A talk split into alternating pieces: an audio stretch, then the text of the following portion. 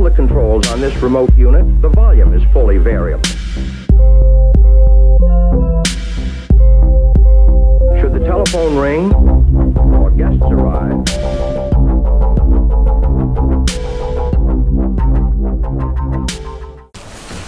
Okay, thank you all for attending my halftime seminar. And I would also like to especially thank the committee for taking their time and effort to review my progress so far. As this seminar represents the midpoint of my road towards a PhD, I thought of it as a good opportunity to gather my thoughts around what I'm doing and try to make them more coherent to myself and hopefully to you as well. When I'm working with research, I find it easy to get caught up in the details of what I'm doing, and I sometimes lose sight of the underlying big idea. I look at the trees, but I don't see the forest. So, for this presentation, I wanted to think about the common elements of my projects in as simple terms as possible. What is it we are doing, and why is it important?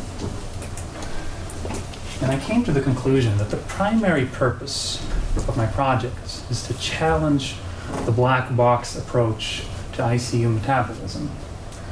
You're all familiar with a black box. It's a system where we don't know anything about what's going on inside. We can only observe what goes in and what comes out. Now, under normal physiological circumstances, this approach works fairly well in nutrition and metabolism as the body is effective at regulating energy balance. So, even though we now have a very intricate understanding of how all of this works, you don't necessarily need to know all this to predict the outcomes of, say, going on a long fast or eating Ben and Jerry's every day for a month. Essentially, the old French proverb applies you are what you eat. But our workplace in the ICU is an exception to this rule. When people become very sick, their metabolism goes into survival mode. They become extensively catabolic, they develop a resistance to anabolic signals, and they lose their appetites. Now, from an evolutionary perspective, this is probably beneficial as it provides substrates for all the processes necessary for survival. But on the downside, there's a significant depletion of energy reserves and muscle mass. So, even if this was a necessary adaptation in the prehistoric context, in modern times it becomes less clear. Because when we can keep people alive in the ICU for weeks or months, the loss of lean body mass related to long term starvation and persistent catabolism may preclude any meaningful form of recovery for our patients. So, if we return to the old proverb, is a deficit in calories and protein harmful during critical illness? And can we mitigate these harms by providing isocaloric nutrition and more protein? Our guidelines tend to promote this position, despite admitting that we have quite meager evidence in support of it. The alternate hypothesis is that the metabolic response to stress is so hardwired that it's almost impossible to suppress with exogenous nutrition. So the food we give our patients will only impose a metabolic burden. Or the truth could be somewhere in between. It could vary from patient to patient and may be a lot more complex than what would be convenient for us. Giving different amounts of calories to ICU patients has actually been quite thoroughly investigated in the last five years or so, but the results have been anything but conclusive. I believe that one of the reasons these trials fail to show clear benefits or harms is due to the heterogeneity of ICU patients. ICU patients are a very diverse group with regards to their age, their comorbidities, their acute illness, and also the time course of their disease. And clinical trials are, by their very nature, a black box investigation. We provide an intervention, and then good or bad outcomes result. But if the hypothesis behind this intervention is too vague or generic, then it's hard to expect to see a clear cut benefit. So, to develop better hypotheses to test, we need to look inside the black box of ICU metabolism. I believe that this is the core idea behind the project of my thesis and, in general, the work we do in our group. This brings us to the first question behind my studies. Can we reliably and conveniently perform a quantitative assessment of metabolic rate, energy expenditure, in ICU patients? The short answer is yes, and we've been able to do so for quite some time. The only practical method for this in the ICU is by indirect calorimetry. The theory behind this is that under aerobic conditions, all energy substrates can be completely oxidized to CO2 and water for ATP and heat. Now, if we know the amount of oxygen required to completely oxidize a given amount of a substrate, we can calculate the energy liberated on a whole body level by measuring oxygen consumption and carbon dioxide production. Now, regardless of how we interpret these measurements, for them to have any value to us, they have to be accurate. And performing accurate measurements in the ICU is especially difficult given the presence of high FiO2s, high airway pressures, a lot of humidity, and irregular breathing patterns. Now, the Deltatrac pictured here in the middle has been validated in vivo in an ICU setting during the late 80s and early 1990s against the Fick principle mass spec, and has since been considered the gold standard for indirect calorimetry in the ICU. The problem is they're not making new Deltatracs, so we need to find other instruments to try to replace it. To understand the rationale behind validation studies, you need to be familiar with the distinction between mixing chamber and breath by breath systems. The Deltatrac is a mixing chamber. Essentially, it's a big box that collects all the exhaled gas from a patient. It measures inspiratory and expiratory O2 and CO2 concentrations. It then dilutes the exhaled gas at a known constant flow of room air, and from this it can calculate VCO2 and then derive RQ and VO2 as well. Most modern devices instead use so called breath by breath technology, where flow is measured by some form of spirometry and gas concentrations are sampled over every breath. But due to the time lag between spirometry and gas sampling, these curves need to be superimposed upon each other to calculate VO2 and VCO2. This requires software algorithms that can correctly identify the initiation and termination of every breath, which introduces a potential source of error in ICU patients where breathing patterns can be highly irregular.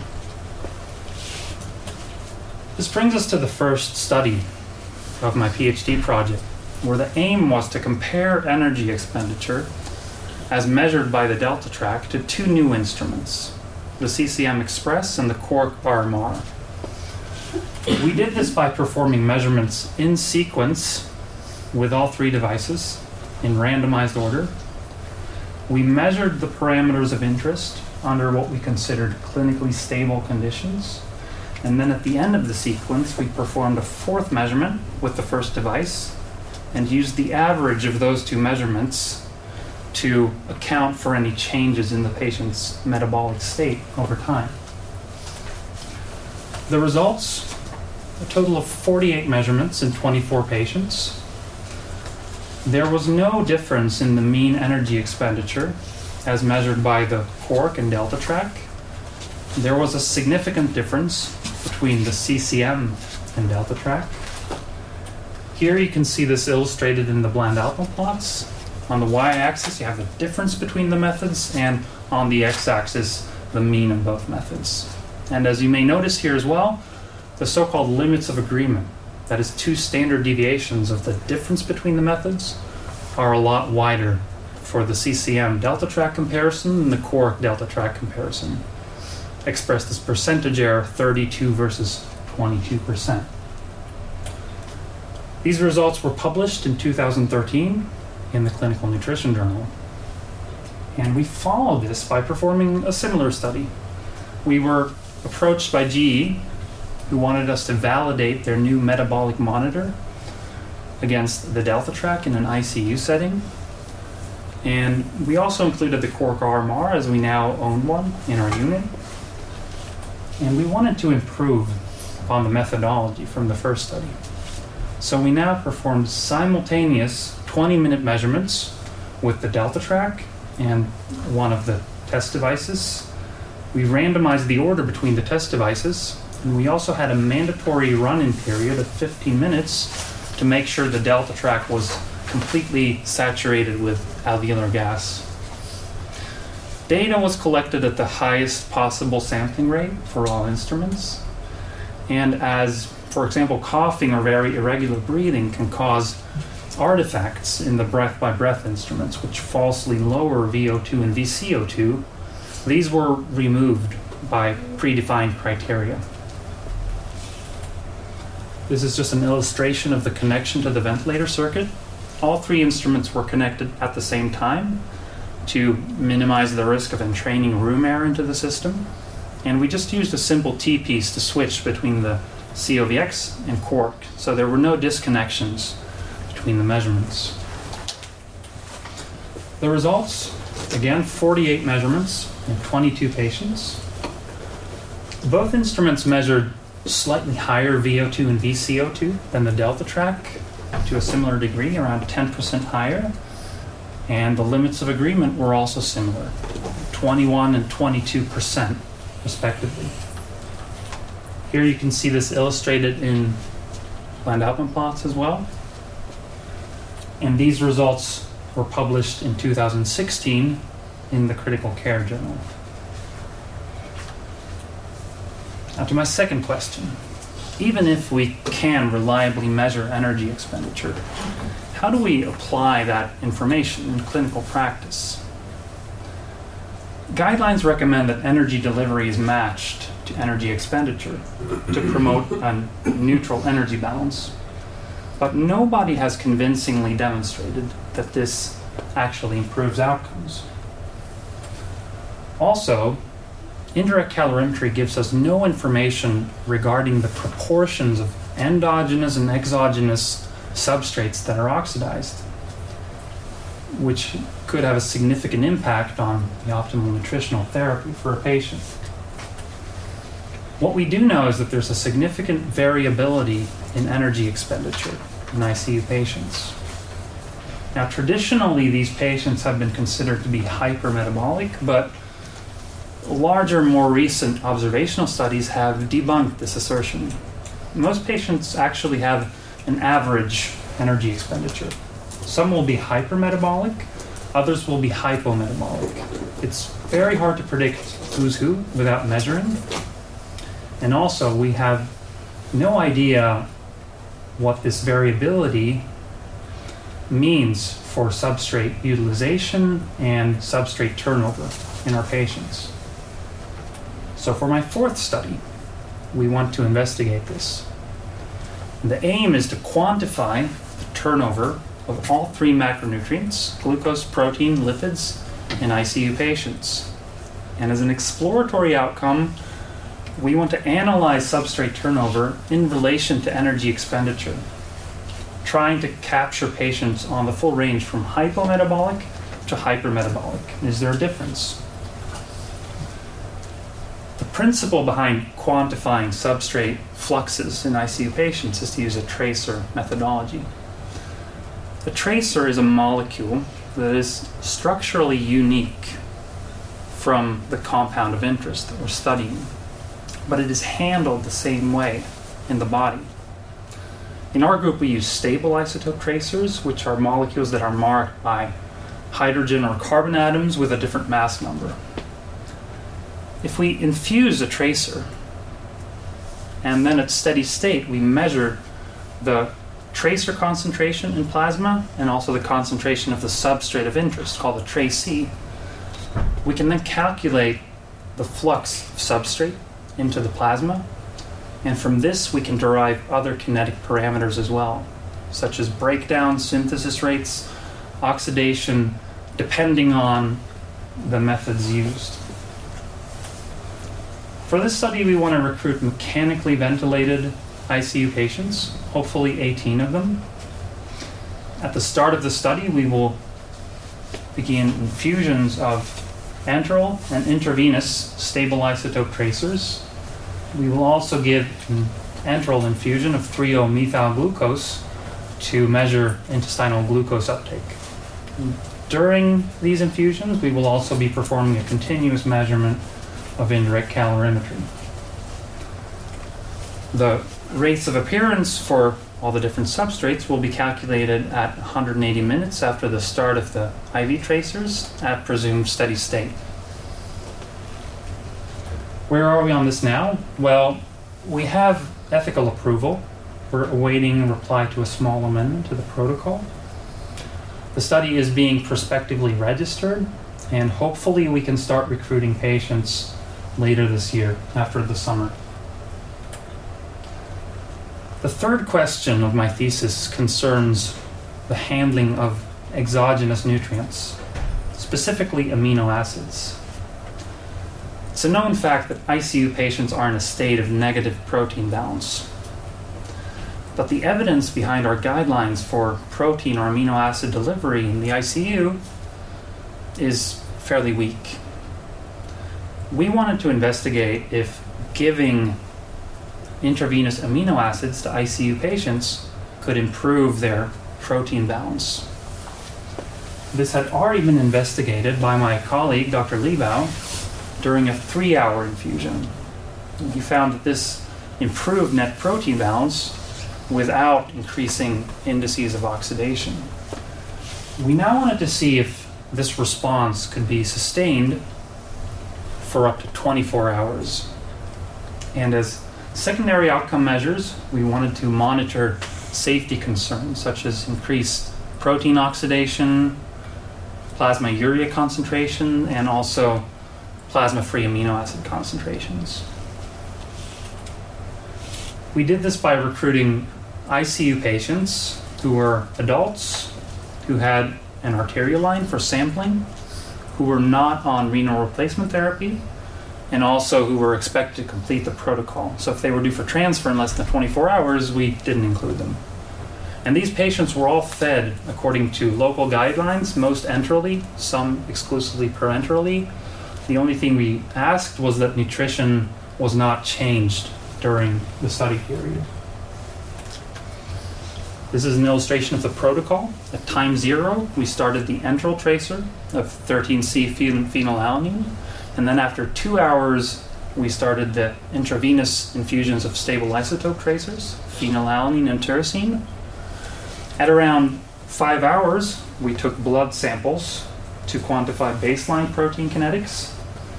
After this, we started a balanced intravenous amino acid infusion corresponding to around one gram per kilogram per day of protein delivery. We took new samples after three hours, and then we repeated the protocol on day two for the 24 hour measurements. The results we recruited eight patients that completed the full protocol. We recruited a total of 12, but four could not be measured at all three time points due to clinical circumstances.